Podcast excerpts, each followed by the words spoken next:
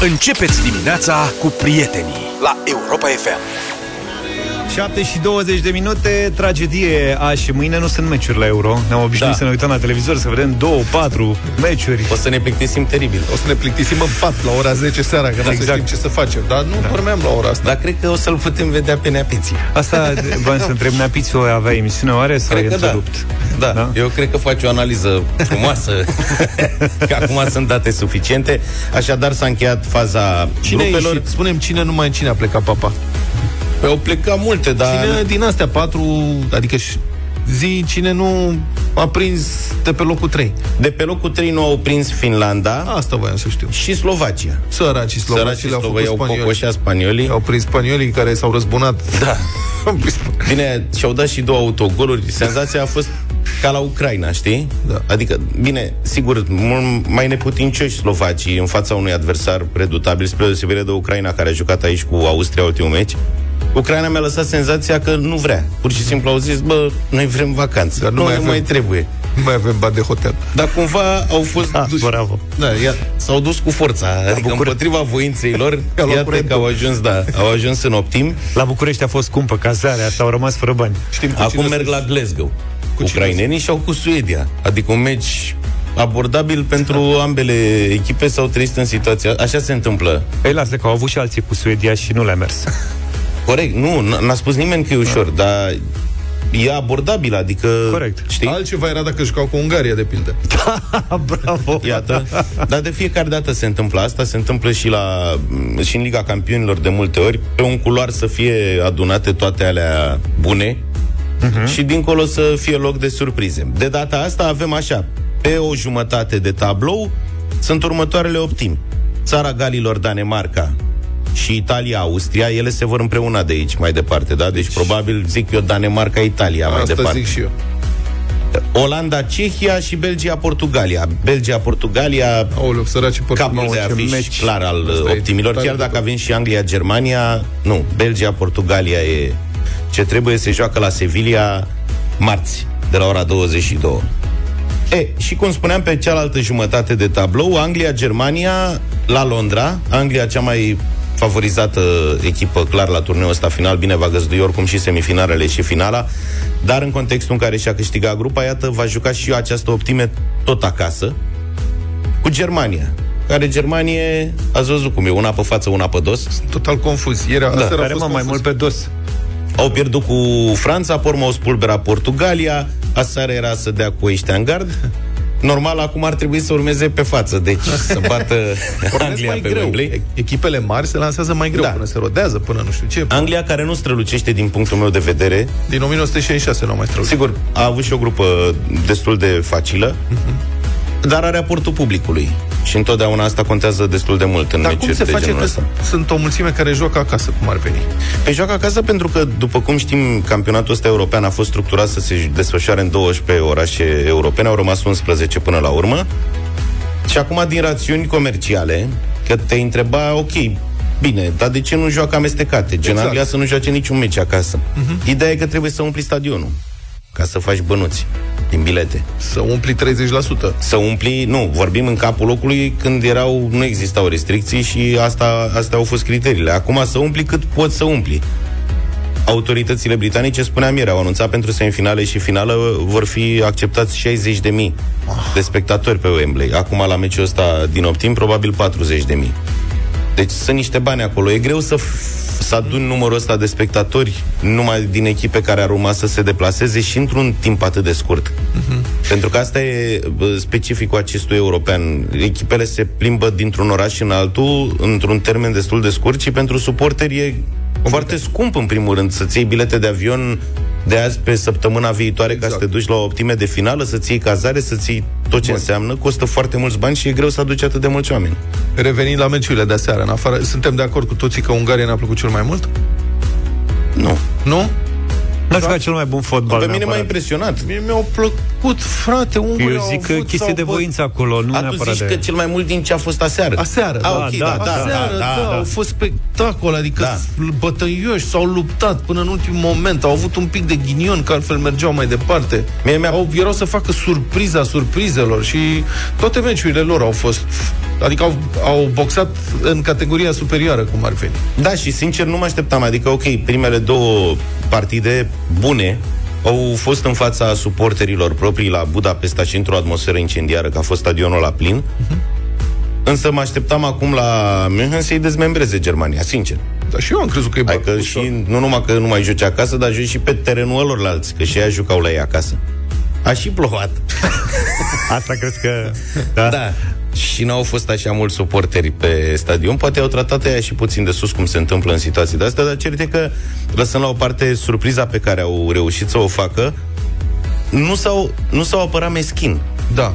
Adică în toate cele Nu, trei și-au și meciuri au jucat jucat frumos. cu Așa fruntea e, sus. exact, Adică nu se zici asta- că au dat un gol și pe urmă au bubuit mingea. Cum Dacă- mai știm. Dacă ar fi avut uh, talentul Germaniei să tragă de timp în ultimele 10 minute, poate că acum vorbeam de Ungaria. Vezi că și asta cu trasul de timp nu e la îndemână oricui. Germania- Știi aminte chestia că asta. Germanii- și noi Germanii sunt noi italieni acum. Da, da, da, da, da, la meciul de ieri, nu neapărat. Meciul de ieri. Băi, nu.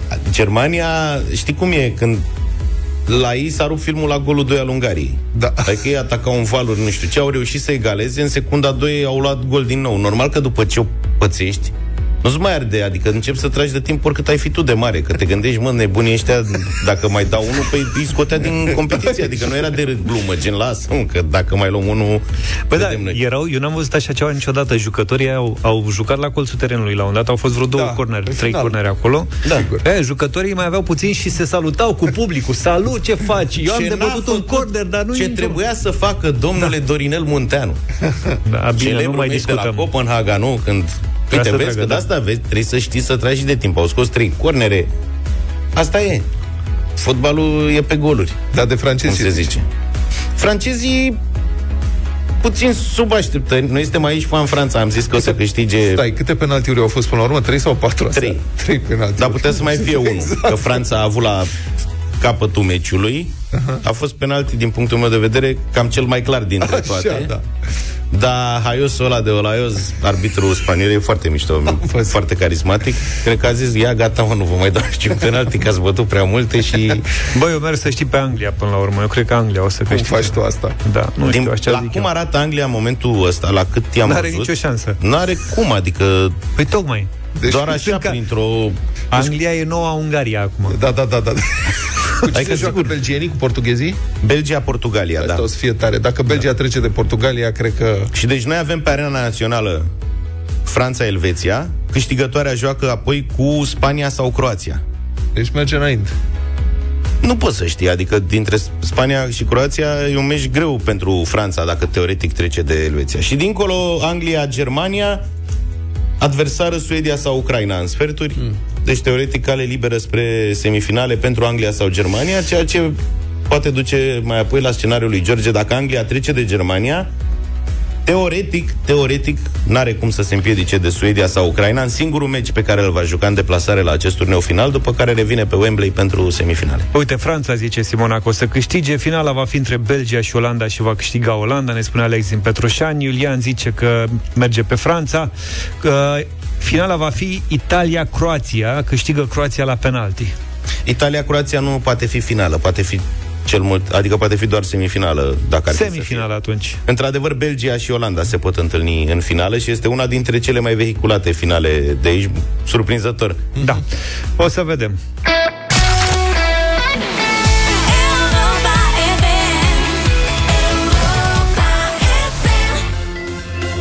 Aprinde dragostea, super hit cu Alexandra Ungureanu și Crush. 7 și 36 de minute.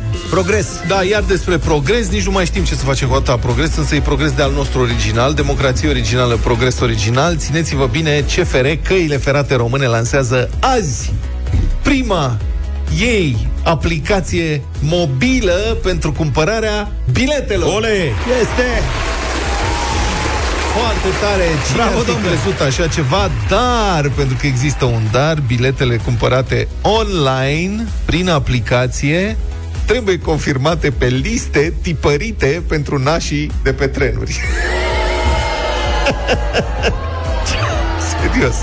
Stai puțin, deci da. explică un pic, nu, deci stai așa. Eu am prins-o. Deci fii atent, cu aplicația ce va fi lansată azi, o să poată să fie cumpărate bilete online. Vrei da. să mergi cu trenul, poți să-ți iei, cumperi din aplicație. Ca în, practic ca în lume, nu ca în lumea civilizată, ca în restul Așa. lumii.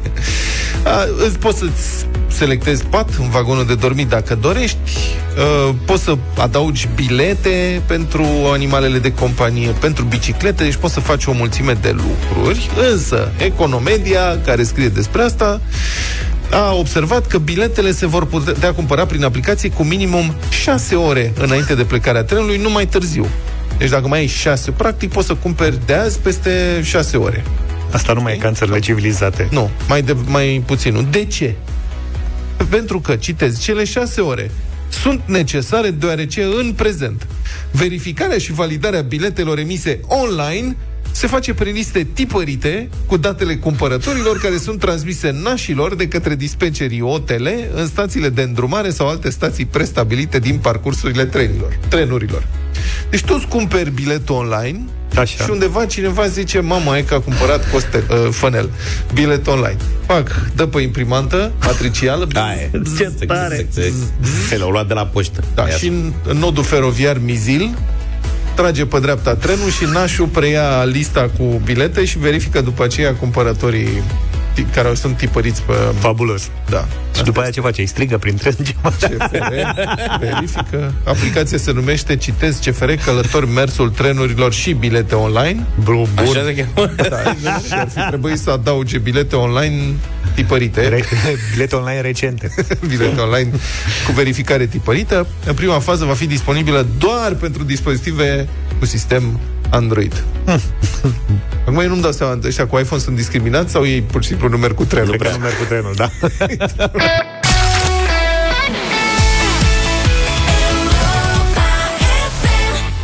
The Chainsmokers sunt preferații mei. În dimineața asta am ascultat de Cl- Closer, 7 și 47 de minute. Ați văzut ce se întâmplă în Marea Britanie Da. cu Da.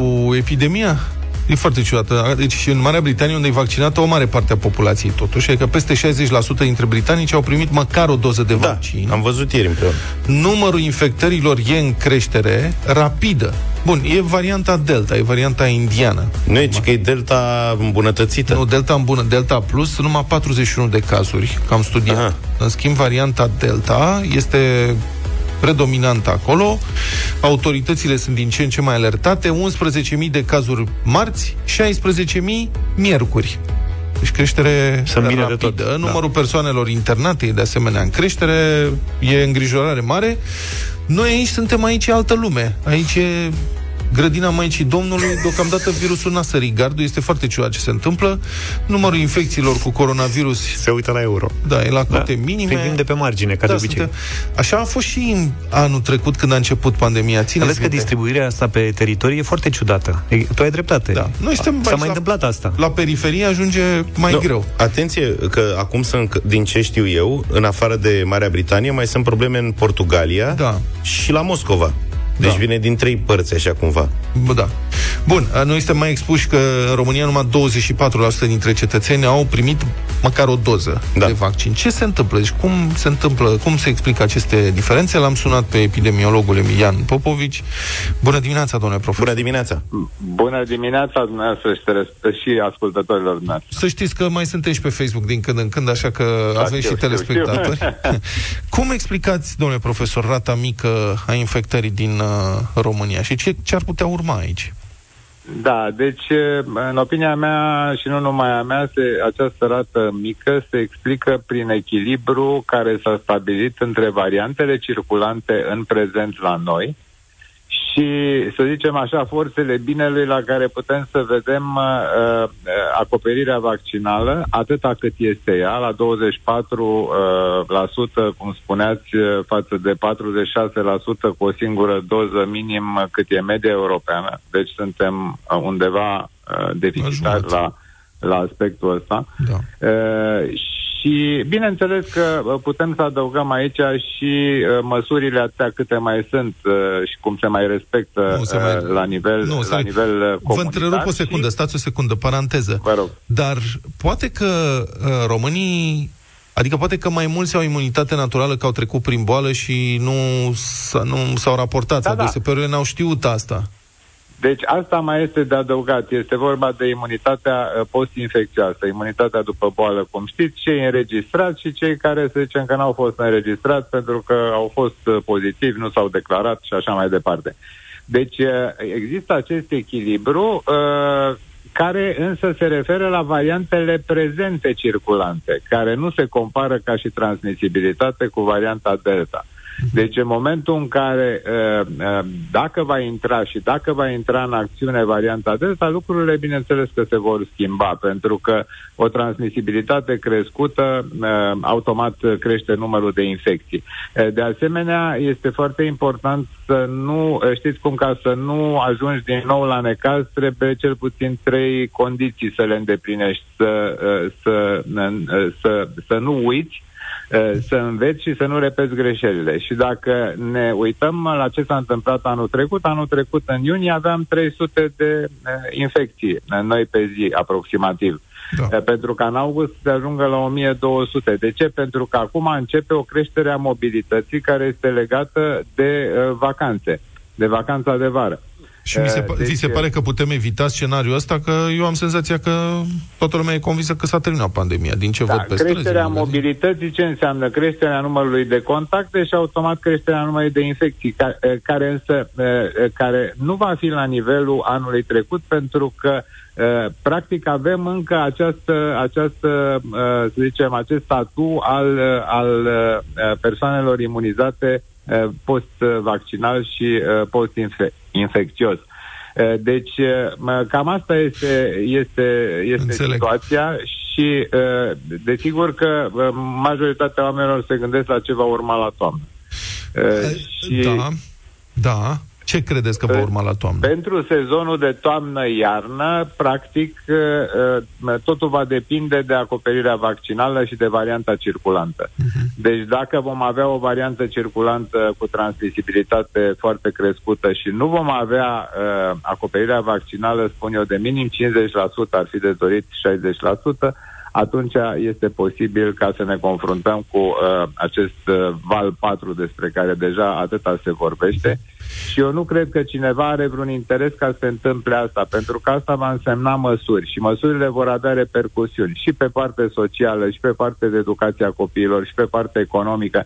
Deci eu cred că um, populația ar trebui să înțeleagă că uh, trebuie să ne vaccinăm, chiar dacă vine vara, vin vacanțele, trebuie să ne vaccinăm ca să ne protejăm pentru sezonul de toamnă-iarnă și Sigur. să nu revenim la ceea ce nu ne dorim să revenim. Toți specialiștii spun asta și nu numai, dar interesul pentru vaccinare, vedem, este la cote minime. Acum, mai e o posibilitate. Ce credeți despre posibilitatea ca țara, mă rog, ca România, să nu atingă imunitatea de turmă până când începe să dispare eficacitatea vaccinurilor? Nu știm cât durează, se presupune că, mă rog, măcar șase luni, poate înspre un an, dar uh, asta ar însemna ca pe la anul prin primăvară, așa, sau începutul verii, să înceapă să dispară eficacitatea vaccinurilor și imunitatea dată de trecerea prin boală.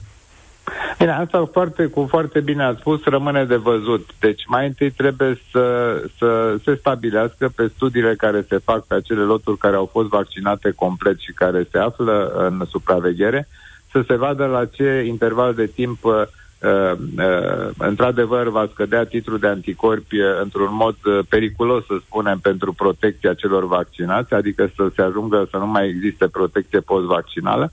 Și atunci, bineînțeles că totul va depinde de administrarea celei de-a treia doze. Deci încă această problemă nu, nu s-a putut ridica pentru că tot ce s-a spus, s-a spus mai mult în teorie, chiar de către producători, că la 8 luni ar trebui ca să se facă, dar încă nu s-a putut stabili acest lucru. Eh, Noi ceea ce este important să facem este să ne vaccinăm pentru a avea această imunitate colectivă cât de cât funcțională la 60%, că ea nu va fi de plin funcțională în niciun caz, dar cu 60% vac- vaccinați, adăugând eh, pe cei care au dobândit imunitate post-infecțioasă, putem vorbi de o imunitate colectivă, o imunitate de turmă funcțională. Deci să avem noi acest lucru făcut în toamnă-iarnă ca să scăpăm de acest uh, val 4 și după aceea, în funcție de evoluția uh, lucrurilor privitoare la protecția post-vaccinală, la protecția post-infecțioasă, să acționăm în primăvară. Important este să ajungem acolo și să ajungem în condiții cât mai bune și cu restricții cât mai puține. Mulțumesc foarte mult uh, pentru intervenție și pentru explicații. A fost în direct la deșteptarea epidemiologul Emilian Popovici. Europa FM. Jonas Blue la Europa FM 8 și 8 minute. Bună dimineața! Bună dimineața! Foarte mulți copii, cred că sunt 130 de mii, nu cam așa. Aproape 130 de mii de copii dau primul examen important din viața lor în aceste zile. A fost proba de limba română, urmează, cred că azi, examenul de matematică la evaluarea națională. Azi e ziua cu totul specială pentru foarte mulți. Notele luate la aceste probe sunt evident deosebit de importante pentru intrarea la liceu. Contează în proporție foarte mare, 80% în stabilirea ierarhiei finale a elevilor. Deci, e multă presiune pe copii, pentru că performanța sau absența performanței la evaluarea națională le va influența inevitabil viitorul. Și de aceea și părinții au un rol important în gestionarea acestei presiuni. Cum îți orientezi copilul către o anumită profesie? Cum îl ajuți să treacă peste stresul unui examen important? Cum îl înveți să-și gestioneze succesul sau eșecul? L-am sunat pe amicul nostru, psihologul Gaspar Gheorghi. Bună dimineața! Bună dimineața! Gaspar, nu toți copiii sunt egali, știm prea bine, inclusiv din proprie experiență, când vine vorba de presiunea unui examen. Ce nu trebuie să facă părinții când cel mic are rezultate sub așteptări? Ar fi foarte bine dacă în astfel de situații părintele ar putea să fie alături de copil, cu alte cuvinte să evităm critica, judecata, prelegerile, toate acele amenințări, toate acele cuvinte pe care noi le folosim pentru a ne descărca furia și anxietatea.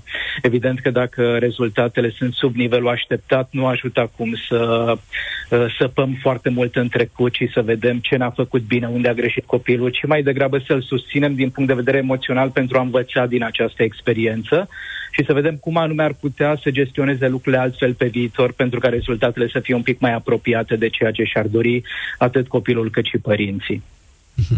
Din alt punct de vedere, e o nouă modă acum. Practic, niciun copil nu mai pierde nicio competiție. Pentru, nu vorbesc de valoarea națională, mm-hmm. unde aici, mă rog, ierarhizarea este foarte strictă și cu efecte concrete, dar mă refer la orice alt fel de competiție. Pentru orice fel de participare primește o diplomă, o medalie, cumva, ceea ce cumva anulează însă și de ideea asta de competiție. Cum ți se pare abordarea asta? Nu, nu crezi că Din produce punctul- molâi? Mhm. Din punctul meu de vedere, competiția cu ceilalți nu este neapărat sănătoasă, pentru că nu face altceva decât să uh, ne transmită că noi nu suntem suficient de buni. De asemenea, nu cred nici în faptul că fiecare copil ar trebui să câștige de fiecare dată câte ceva, pentru că asta ar putea să-i afecteze destul de mult nivelul de efort pe care îl depune într-o activitate. Majoritatea adulților din zilele noastre evită cumva să îi pună pe copii într-o situație neplăcută ca să nu le distrugă stima de sine, încrederea propria persoană și așa mai departe. Ce ne arată însă studiile de specialitate în ultimele două, trei decenii, în special în America sunt făcute aceste studii de specialitate, e că o stimă de sine crescută artificial nu-l ajută absolut uh, la nimic pe copil. Nu e cu adevărat uh, indicatorul care să-l, uh, uh, nu știu, să ne arate care va fi viitorul copilului sau să-l ghideze pe copil dacă are o stimă de sine umflată. Cred că este foarte, foarte important însă să-i ajutăm pe copii să-și descopere aturile, punctele tari, care sunt acele domenii în care ei se descurcă bine și în acele domenii să investească cât mai mult efort și cât mai multă energie. Nu cred că ajută să comparăm un copil care e foarte bun la matematică cu un copil care e foarte bun la sport, însă ajută să comparăm copilul bun la matematică cu felul în care a fost el în urmă cu un an, doi, trei, sau copilul bun la sport să-l comparăm cu el însuși. Genul ăsta de comparații cred că sunt benefice. Pe de altă parte, a spune că toți copiii sunt uh, excelenți la toate materiile, mi se pare că e o atitudine extrem de nesănătoasă care nu face altceva decât să le transmită copiilor că pot ajunge departe și fără efort, în condițiile în care realitatea ne arată că nu e chiar așa. Mulți părinți ar vrea ca odraslele lor să aibă o viață bună, chiar mai bună ca a lor. Și de aceea încearcă să-i orienteze de foarte devreme pe cei mici către o profesie anume, care li se pare lor, părinților, mai sigură, mai profitabilă, mai ușoară. Care sunt limitele acestei atitudini? Adică la ce ar trebui să fie atenți părinții și unde să se oprească cu insistențele sau cu presiunile? Din punctul meu de vedere, văzând multe familii în cabinet, adolescenți sau adulți care cumva s-au lăsat ghidați mult prea mult de părinți, e o mare suferință atunci când mergi pe un drum care nu e al tău. Și cred că e esențial ca părinții să înțeleagă că niciun copil și niciun adolescent nu este o extensie a propriei persoane și că dacă noi am ajuns să facem carieră mergând pe un anumit drum, asta nu înseamnă că și copilul ar trebui să meargă pe același drum. Recomandarea mea de cele mai multe ori către părinți e să-și cunoască copilul, dar să cunoască copilul din realitate, nu copilul din imaginația lor, din mintea lor. Și asta înseamnă să petrec suficient de mult timp cu copilul sau adolescentul, să fiu atent la ce îl pasionează, la ce îl interesează și cumva să-l ghidez în așa fel încât să-și descopere propria direcție. Un copil care nu merge pe drumul său din punct de vedere academic, ci e mai degrabă forțat să parcurgă o anumită direcție pe care o impun cei din exterior, s-ar putea să nu aibă rezultate prea bune sau dacă le va avea să nu fie cu adevărat fericit uh, în, uh, în viața sa, în comparație cu un copil care cumva e susținut, e ajutat să-și descopere propriul potențial, pornind de la ceea ce îl interesează. Și aici un părinte suficient de deschis la minte, suficient de centrat pe nevoile de dezvoltare ale copilului va spune, ok, eu mi-aș fi dorit să fie avocat, însă e clar că al meu copil e mult mai competent la desen. Ia să văd atunci cum îl pot susține, cum anume îl pot ajuta să exceleze în domeniul în care el e cu adevărat bun. Și aici s-ar putea ca unii părinți să aibă nevoie de câteva ședințe de terapie. Nu e ușor să recunoști că al tău copil nu va merge pe același drum pe care ai mers tu sau părinții tăi sau bunicii tăi, însă e ceva ce definește viața tinerilor din zilele noastre.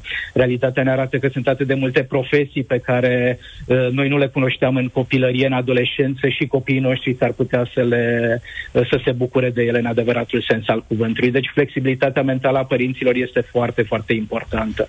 Psihologul Gaspar Gheorghi, în direct în deșteptarea. Mulțumim foarte mult!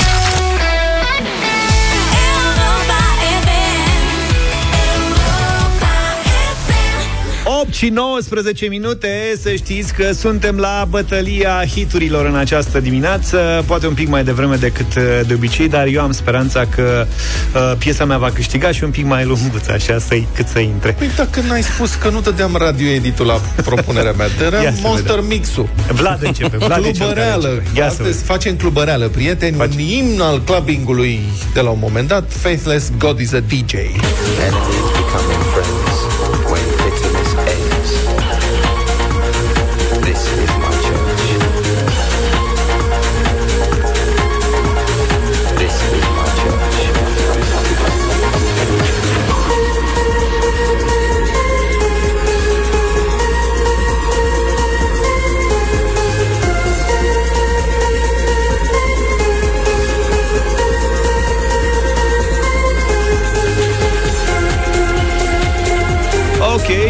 foarte bună Era. propunerea, super cunoscută, o cuno- ne bucurăm toți de ea, practic. Ar fi frumos să ascultăm piesa asta, fiecare în particular, însă pentru că eu am o piesă foarte frumoasă, care Da. îmi definește mie adolescența. După ce am scăpat de Snap, ascultați, întrecusem și prin Metallica și printr-o mulțime de alte uh, lucruri. Ai trecut de la snap la snack. Da, la Snake, la Snake. Așa. Am ajuns la Josh Wink. Josh Wink e un băiat tare simpatic care Wink, face wink. muzică de prin anii 90, că, na, atunci eram eu adolescent. Uh-huh. Iar piesa asta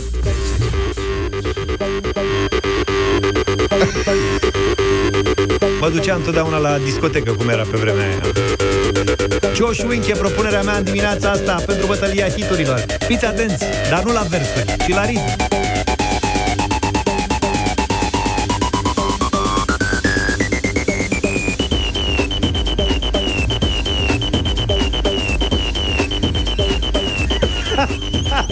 Super! Mai e cineva pe linie? Musai trebuie să votați asta. Da. Băi, e toată copilăria mea 0372069599. aici. Ai nebunit? Da. 0372069599. Eu uh, am uh, ridicat mânușa muzicii electronice și vin cu cea mai bună piesă din 2005 pe care am avut-o ringtone vreo 2 ani pe Nokia. Ame Rej, cred că mulți o știți Era și ați perioada avut când nu răspundeai la telefon.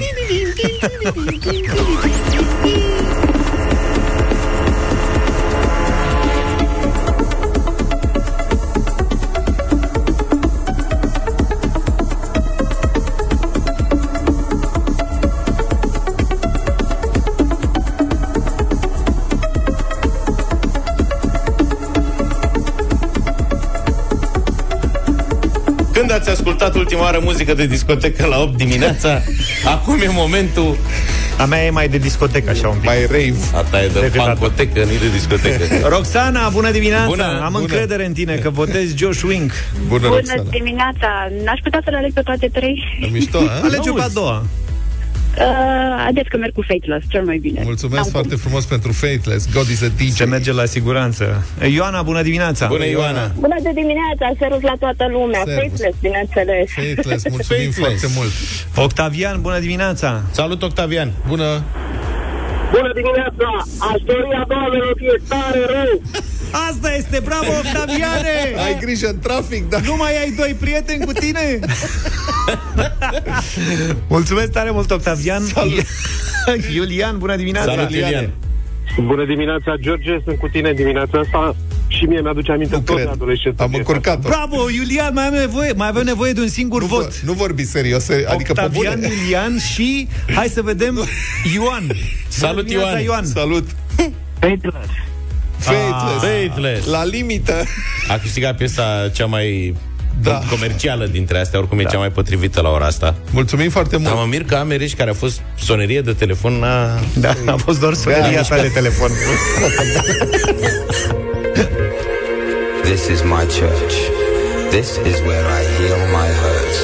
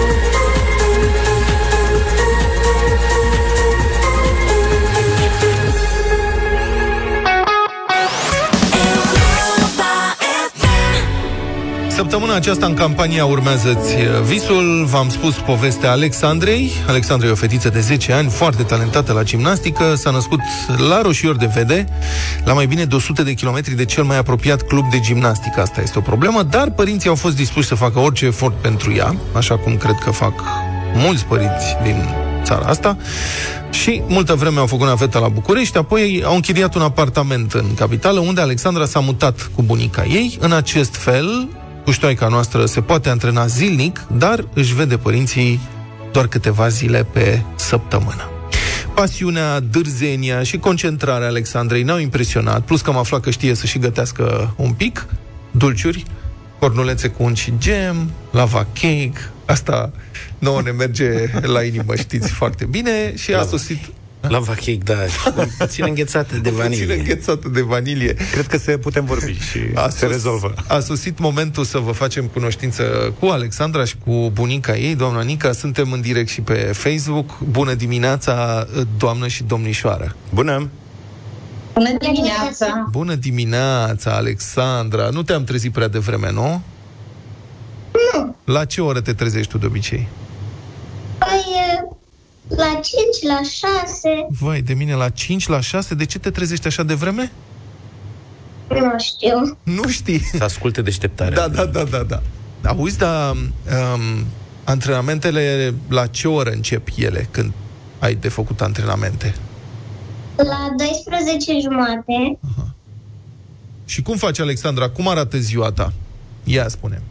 păi, um, mă trezesc, mănânc și mă duc la școală, după aia vin acasă, lipsesc vreo 30 de minute de la școală, vin, mă schimb și uh, plec la gimnastică.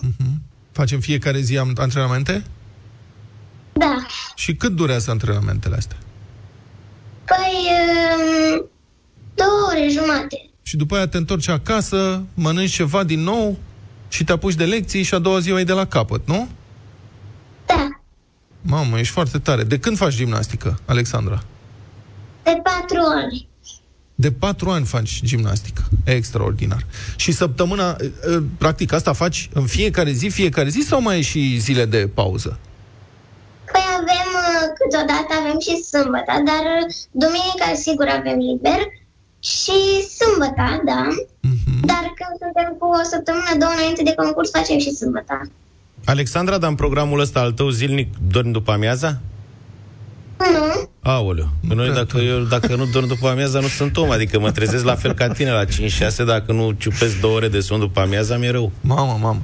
Alex, și mai ai timp să mai și gătești câte ceva, Alexandra? păi în weekend doar. În weekend dormi, nu?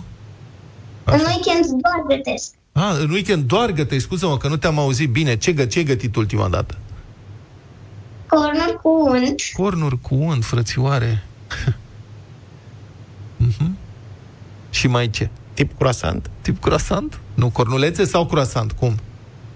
cornulețe. Cornulețe cu unt. Pune și cornulețe. Ai pus și gem în ele? Uh, da, Aha. Și vrei să înveți mai o rețetă nouă sau te-ai specializat pe asta acum? păi da, o să mai învăț rețete. Mhm. Ce face Beșictaș? E bine. E bine. Beșic, Beșictaș, spune-le, spune-le ascultătorilor și privitorilor noștri cine este Beșictaș. Și mie. Și Luluca, da. Um, pisicul meu. Ce tare, dar de ce îl cheamă Beșictaș? Um, așa i-a dat numele mamei. Mami? Mă așteptam Da. la tata să fie cu fotbalul. Știi că Beşiktaş e o echipă de fotbal din Turcia, din Istanbul, Da, la care a jucat Daniel Pancu. Lasă-mă copilul. Și a face. apărat un penalti. Rapidist, altfel. Păi na. Auzi, Alexandra, dar pisicul tău Beșictaș stă cu tine sau e acasă la Roșiori? stă cu mine. Stă cu tine. Și poți să ni-l descrii cum e? Colorat, uh, alb-negru? Păi, negru cu alb, are ochii verzi și lăbuțele albe. Are voie să doarmă cu tine sau... Da, Are voie să doarmă cu tine. A, asta e perfect. Vine vacanța la tine? Urmează să-ți iei vacanță? Da. da. Și cât ai? Două săptămâni? Cât o să ai? O săptămână. O săptămână. Ce faci în vacanță? Păi, uh, nu știu încă. Pleci pe, pleci pe undeva sau tot antrenamente? Cred că o să mergem pe la mare. Nu știu exact. Îți țin pumnii, deci te relaxezi un pic. Da. Mhm. Auzi, Alexandra, dar noi am văzut uh, că tu ai o, meda- o mulțime de medalii în spate și diplome acolo. Care e cea mai importantă dintre ele? Păi, medalia de argint pentru mine. Medalia de argint la ce competiție? La prima, La prima ta competiție, dar următoarea competiție la care particip, care e? uh, nu știu încă. Încă nu știi, nu? Dar care e Nu. aparatul, aparatul tău favorit? Care este? Asta e. Păi, sol. Solul. La Solul. sol. Și de care ți-e cel mai frică? Paralele. De paralele? Da, de paralele, da. Adevărul e că la paralele și mie mi se pare cel mai Da, înfricoșător. și, și mie mi-e foarte frică de paralele și, da, mie mai frică mie de bârnă. Eu Bârna nu e, puteam da. nici să stau agățat de bătătorul de covoare, îți dai seama să mai și sar pe al bătător mai mic? Alexandra, da, ce lățime are bârna aia? Păi, 9 centimetri. 9 cm. Nu, ce... Dar cum faci să o nimerești când sari? Eu asta nu reușesc să înțeleg. La aterizare. Ha? Păi, trebuie să fiu pe direcție, adică într-o linie dreaptă și nu cad. Adică am mai căzut de pe bârnă, dar uh, m-am obișnuit. Săraca de tine. Avem, uh, știi cine este Nadia Comăneci? Da. Să știi că avem un mesaj de la Nadia Comăneci pentru tine. Și am vrea să îi dăm play acum și să-l asculti. Sigur, poți să-l și vezi în înregistrare. Bună, Alexandra! Te felicit pentru medaliile obținute la Campionatul Național de Gimnastică.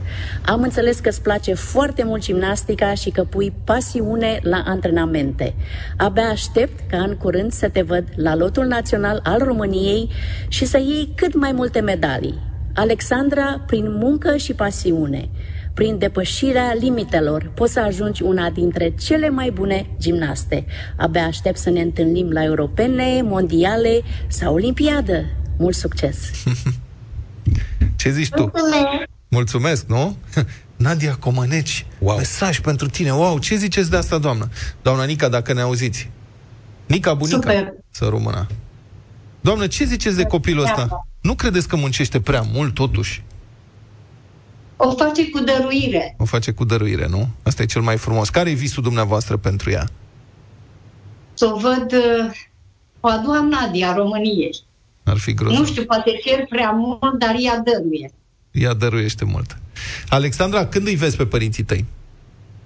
Păi, în weekend și mai vin uh, odată mama și odată tata pe săptămână. Uh-huh. Săptămâna asta când îi vezi? Păi, uh, săptămâna asta nu i-am văzut, dar o să-i văd în weekend. Uh-huh. Să le spui, neapărat să le spui că iubești foarte mult, că ei asta vor să audă de la tine și să le spui că și noi avem tot respectul pentru ei și ne bucurăm că am putut să spunem povestea ta. Știm că familia a făcut multe sacrificii pentru tine și ne bucurăm mult că ești un copil atât de dotat, excepțional. Um, Noi o să oferim uh, familiei tale un sprijin din partea noastră, pentru că suntem impresionați de uh, întreaga poveste, o să vă plătim noi chiria lunară pentru un an, ca să sprijinim în felul ăsta activitatea sportivă la București. Sunt cu totul 16.800 de lei și sperăm să vă ajute cât de cât, adică de diferența asta să primești poate uh, niște mâncare mai bună pentru Beșictaș și apropo de asta, știm că îți place să desenezi foarte mult. Avem și o trusă de desen pentru tine foarte complexă. Este în studio, se vede pe Facebook așa. Ne trimiți și nouă un desen, Alexandra? Uh, da. Da, am vrea să-l vedem pe Beşiktaş desenat de tine. Dacă poți, îți promitem că o să afișăm la noi în uh, studio aici. Bine. Și mulțumim frumos, vă mulțumim și dumneavoastră, prieteni, pentru toate mesajele pe care uh, ni le-ați trimis. Dacă v-a impresionat povestea Alexandrei, dacă v-a plăcut de ea, puteți să-i scrieți pe adresa visez.arondeuropa.fm.ro Noi vă punem în legătură cu ei. A vrea să, aș vrea să remarc un mesaj, după ce a aflat povestea Alexandrei și a părinților. Un domn pe nume Alin ne-a scris pe adresa visez.arondeuropa.fm.ro Domnia sa vrea să o sprijine pe Alexandra cu 3000 de euro. Mulțumim frumos și uh, o să vă punem în legătură cu părinții Alexandrei. Alexandra, te pupăm și baftă multă la, următorul, la următoarea competiție și să iei medalia pe care ți-o dorești. Mulțumesc. Succes, Alexandra! Baftă!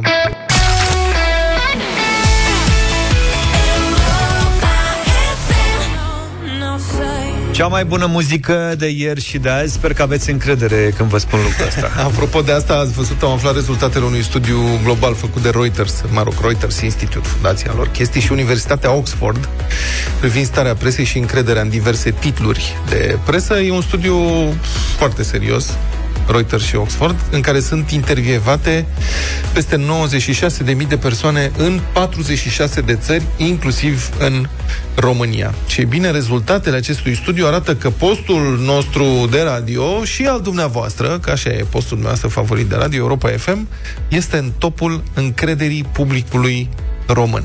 Și este singurul post de radio privat care apare în acest top.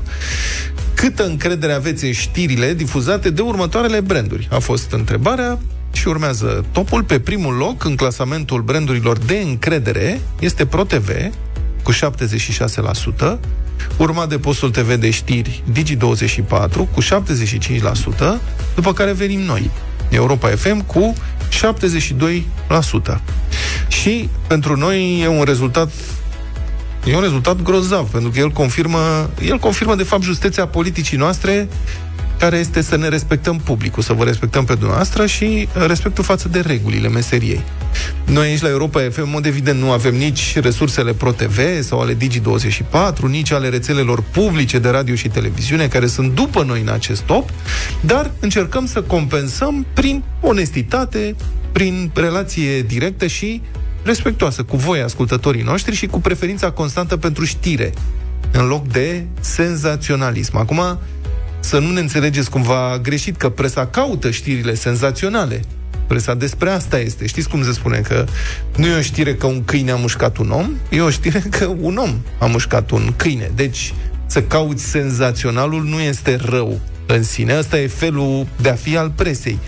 Dar una e senzaționalul și alta e senzaționalismul. Corect. Senzaționalismul înseamnă umflarea sau inventarea subiectului, păcălirea publicului ca să-ți crească audiența sau tirajul. Și asta este o atitudine necinstită. Și noi credem că pe termen lung este o atitudine care de fapt îți aduce pierderi, nu câștiguri. E ca și cum ai lua steroizi. Și, na, steroizii te transformă în altceva. Noi la Europa FM nu practicăm asta și Nu luăm steroizi. nu, nu luăm steroizi. Noi luăm prăjiturele, șaorme, lucruri de genul ăsta. Mititei, dacă mai se poate. pașnici. Da, mai suntem mai pașnici. Mai... Și vă mulțumim că apreciați. Asta vă mulțumim că aveți încredere în noi și că mai și zâmbiți cu noi și, ca de obicei, ne prezentăm scuze când mai facem și dandanale. Sperăm să fie cât mai rare posibil, dar să știți că dacă facem boacă, ne recunoaștem cinstit, spre deosebire de mulți alții care nu admit niciodată. Și 24 de minute. Exploratori mari și mici, Europa FM, Lidl și Pufarici vă dau întâlnire la Dino Park Crâșnov pentru o vară întreagă de aventuri. Vino să-i cunoști pe dinozaurii prietenoși la ei acasă. Acolo s-a mutat până în septembrie și Pufarici, care își face club ca să-i distreze și premieze pe cei mai pricepuți dintre exploratori. Ca să devii explorator intermediar în clubul lui Pufarici, trebuie să-l găsești pe Pufarici, care s-a ascuns prin pădure, și să-i faci o poză. Lansăm acum în deșteptarea un concurs pentru familii cu copii. Suntem nerăbdători să ne spui cum poți să devii explorator intermediar în clubul lui Pufarici. Dacă știi răspunsul, sună primul la 0372069599, număr cu tarif normal, și câștigă 6 carduri în valoare totală de 300 de lei pentru cumpărături la Lidl. Stăm de vorbă în momentul ăsta cu Mari. Bună dimineața! Bună dimineața! Ce faci, Mari? Bine, bine. Îmi savurez uh, că, cafeluța. Cafeluța. Ai ajuns da. vreodată la Dino Park, Râșnov? Da, da. Am ajuns, e foarte frumos. E frumos acolo, da? Nu știu dacă da, ai ajuns și acum... copiii foarte încântați. Nu știu dacă ai ajuns acum recent, dar e și Bufarici acolo. Și a- Nu, recent nu. are o mulțime de, de provocări. Știi să-mi spui cum poți să devii explorator intermediar în clubul lui Pufarici? Trebuie să-i faci o poză lui Pofarici. Da, îl găsești și îi faci o poză. E, e Da. foarte bine. Felicitări, uh, Mari. Mulțumesc. Să știi că ai Mulțumesc câștigat mult. 6 carduri în valoare totală de 300 de lei pentru cumpărături cu familia la Lidl. Și nu uitați, Europa FM și Lidl vă așteaptă pe toți la Dino Park Râșnov, unde clubul lui Pofarici pentru exploratori e în căutare de noi membri. Dacă ești curios și îndrăgești dinozaurii, toată vara până în septembrie ne găsești printre dinozauri cu jocuri și surprize delicioase care transformă copiii din mici vizitatori în mari exploratori. Lidl, meri să fii surprins.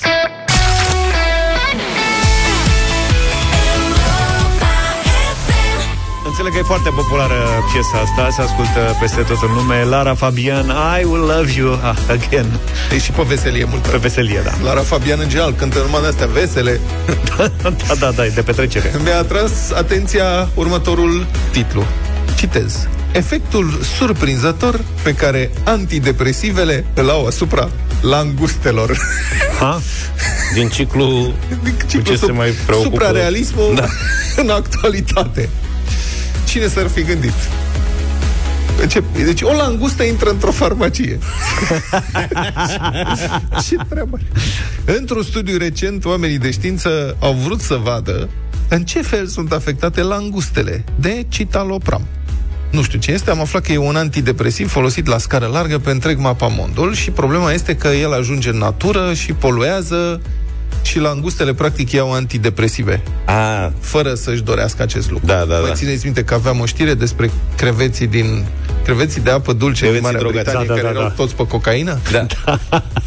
Eu nu știu ce au cu... Că și langustele... Păi langustele n-au cocaină și sunt pe antidepresive. Depresive, da. Deci au ceva, mă, cu, cu... Cum se cheamă? Prostacie. Așa, frate, că nu... Că... Dar de ce oare... De ce adică au are făcut deja asta? sens Da. tot studiul. Pentru Are. că au constatat Ia zi, ei Luca, că de e ce? antidepresiv de ăsta în apă. De data asta chiar are, adică... Dar de ce din Langust? toată fauna din luat arealul langusta. respectiv au luat langusta? Da, nu știm. Că e scumpă. Deci, au fost, fiți atenți, două grupe de languste. Mici Unele- și mari. Sau cum? Nu, unele triste, care n-au primit antidepresive și unele vesele, care au primit antidepresive din când în când. Nu le-au dat tot timpul. Experimentul a avut loc în mediu controlat, în niște bazine care conțineau inclusiv alge sau pietre, ba chiar și microbi specifici. Deci ca la ele acasă. Da, da, da. Mizerie, necurățenie, nu știu ce, langustele, unele cu, altele fără antidepresive. După două săptămâni, în care fiecare langustă mascul, deci fiecare langust a Da. stat în acvariul său, acestora li s-a deschis posibilitatea de a explora și alte bazine. Unele înțesate cu mirosul unui alt mascul sau cu miros de sardine, scrie Spot Media. Eu nu înțeleg, sardinele sunt Adică e trufanda pentru langustă sau din potrivă e pericol, e prădător? De sardina papă langusta sau langusta papă sardina? Cred că langusta Eu aș papă pune banii sardina. pe langustă, da. Langusta? Mi se Sardina pare- e e mică. e mai de situație ei. Bun. Langustele care nu luaseră antidepresive au fost ezitante și n-au stat prea mult în bazinul străin. Auzi, da, Celelalte... sardinele luaseră și ele antidepresive sau erau fără? Nu mă, le-au deschis ușa. Păi nu, că au pus doar miros de sardină, nu sardină. Da. Aromă. Celelalte au fost însă mult mai aventuroase. Deci, languștii fără antidepresive au fost S-au timizi culcat. și triști, s-au dus puțin la discotecă și s-au întors, în timp ce languștii cu antidepresive au intrat relativ repede în bazinele neexplorate până atunci, unde au și petrecut de trei ori mai mult timp. Deci au fost pe discotecă, discotecă bunții, bunții, bunții. I-a luat valul. Și-au, Ia valul și-au rămas. Da, ceea ce nu este bine. După cum ne-a spus și nouă mama, nu e bine să te duci mereu la discotecă și să stai mult acolo, că sunt multe pericole, mamă. Uh-huh. Oamenii de știință spun că, de fapt, langustele plecate la distracție prin bazinele străine au fost vulnerabile mai mult timp. Că alea timide trăiesc mai mult. În natură, asta se traduce printr-un risc mai mare să fi fost mâncate.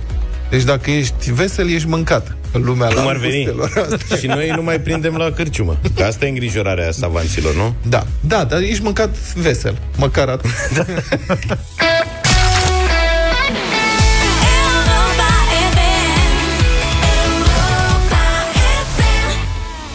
și 47 de minute, toată lumea vorbește de campionatul european de fotbal. Avem două zile de pauză, așa că vom vorbi mai mult decât vom privi fotbal zilele astea. Imnul de anul acesta, de exemplu, mie îmi place foarte, foarte mult. Îl ascult cu plăcere de fiecare dată și Luca, de tot de fiecare dată, care mă că zici că nu-i la, nu e mișto. Mereu ai zis că nu-ți place. A început să-mi placă. E, Știi a cum e, început să-ți e placă. genul ăla cu care te obișnuiești. Începe ca un apel pe Skype. Da. Sau ceva. Când acum toată lumea face pe Zoom și... Na. Da. Ție-ți place, Vlad? Nu te omori așa, așa, după așa, nu prea îmi place. Da, nu prea îți place. E o chestiune de gust până la urmă. Da. Și am zis, tu dar celelalte imnuri cum au fost? Pentru europene? Ce, pentru europene. Cele de Cupă Mondială, în general, le știm. Am mai Da, vorbit da. de ele, Italia, Africa Mhm. și așa mai departe, Africa de Sud și așa mai departe, le cam știm. După părerea mea, au fost și la mondiale și la europene numai două imnuri. Shakira și Giananani. Și Ricky Martin. Și Ricky Martin a fost foarte La bun. Copa de la Vida, ba da. Ba da, ba da. Bomba a fost. Sunt fan. Da. Aia e altceva. Mă scuzați. Asta e imnul de anul ăsta. Hai să vedem ce a mai fost. În 2016, campionatul european a fost în Franța. Da. Imnul, nu știu dacă vă spune ceva, se numește This One's For You, e cu David Guetta și cu Zara Larsson. Și sună cam așa. Da. Să știți? Da. La deschidere, vă aduceți aminte, era Guetta în mijlocul stadionului. Mă rog, și cu doamna Zara în față cântând. Ia ce face? Cântă imediat, te Ah. auzi. Ia, am crezut că ea face bing, bing, bing. Nu, el face. Colored flags, we won't surrender. There's no standing down. Da, mă rog, e de asta gen avatar, așa, știi, de pentru ăștia vegetarieni. nu poluați. În 2012, campionatul a fost în Polonia și Ucraina. Iar imnul a fost interpretat de o mai veche prietenă de-a noastră A fost și la live pe plajă Da. Și nu e vorba de Loredana Nu e vorba de Oceana. Delia E Oceana, Endless Summer Asta trebuie să știți, am și difuzat-o atunci Mult da. Ceva mai vesel da. Bună. Mai bunicică, da. Oceană. Hai că ai poză, Vlad, cu Oceana poză de cu la live pe Oceana. plajă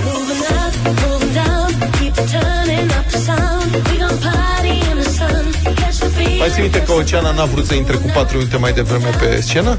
Da, dar trebuie să povestim contextul. Da. În general, spectacolele de genul ăsta, live pe plajă, spectacolele mamut, sunt foarte greu de ținut în frâu, pentru că artistul ori mai vrea să mai cânte el ceva, ori vrea să mai spună câte ceva și un minut, două, trei la fiecare artist se adună chestiuni tehnice și așa mai departe. Am fost atenționați de bă, managementul Oceanei, ea fiind nemțoaică, deci foarte strictă, că trebuie să intre fix la ora aia, nu, să nu întârziem nici măcar un minut. Da.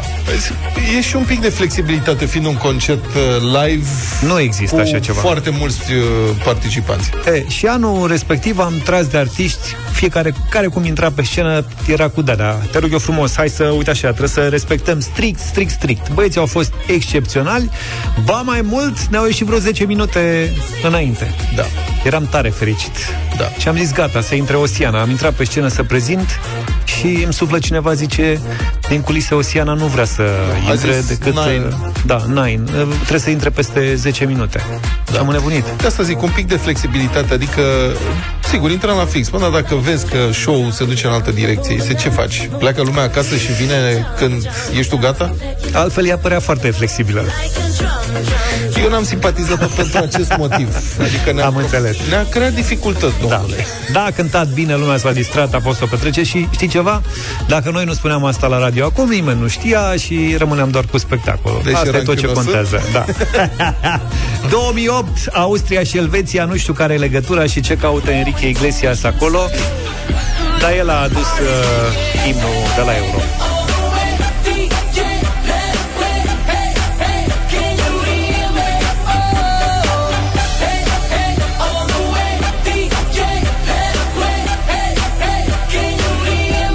Nici pe asta nu o știți? Ce mai face domnule Enrique? Cu tasul. Da. Mănâncă pensia lui Tasu. Nu cred că se pune problema. 2004, poate cel mai puțin cunoscut dintre imnuri, Nelly Furtado, Forța sau Forța sau cum e, că tu te Forța. voi Forța. Ce limbă? Portughez. Nu știu. Forța! Portughezii mai puțin cu simplu. Forța! Forța! Morsa! Forța! Mă rog, chiar în Mamă, ce 2000, slab.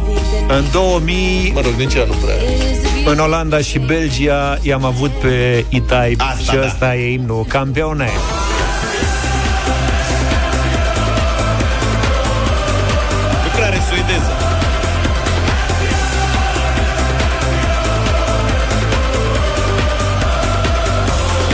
Vorba lui Adi, au nume de mașină.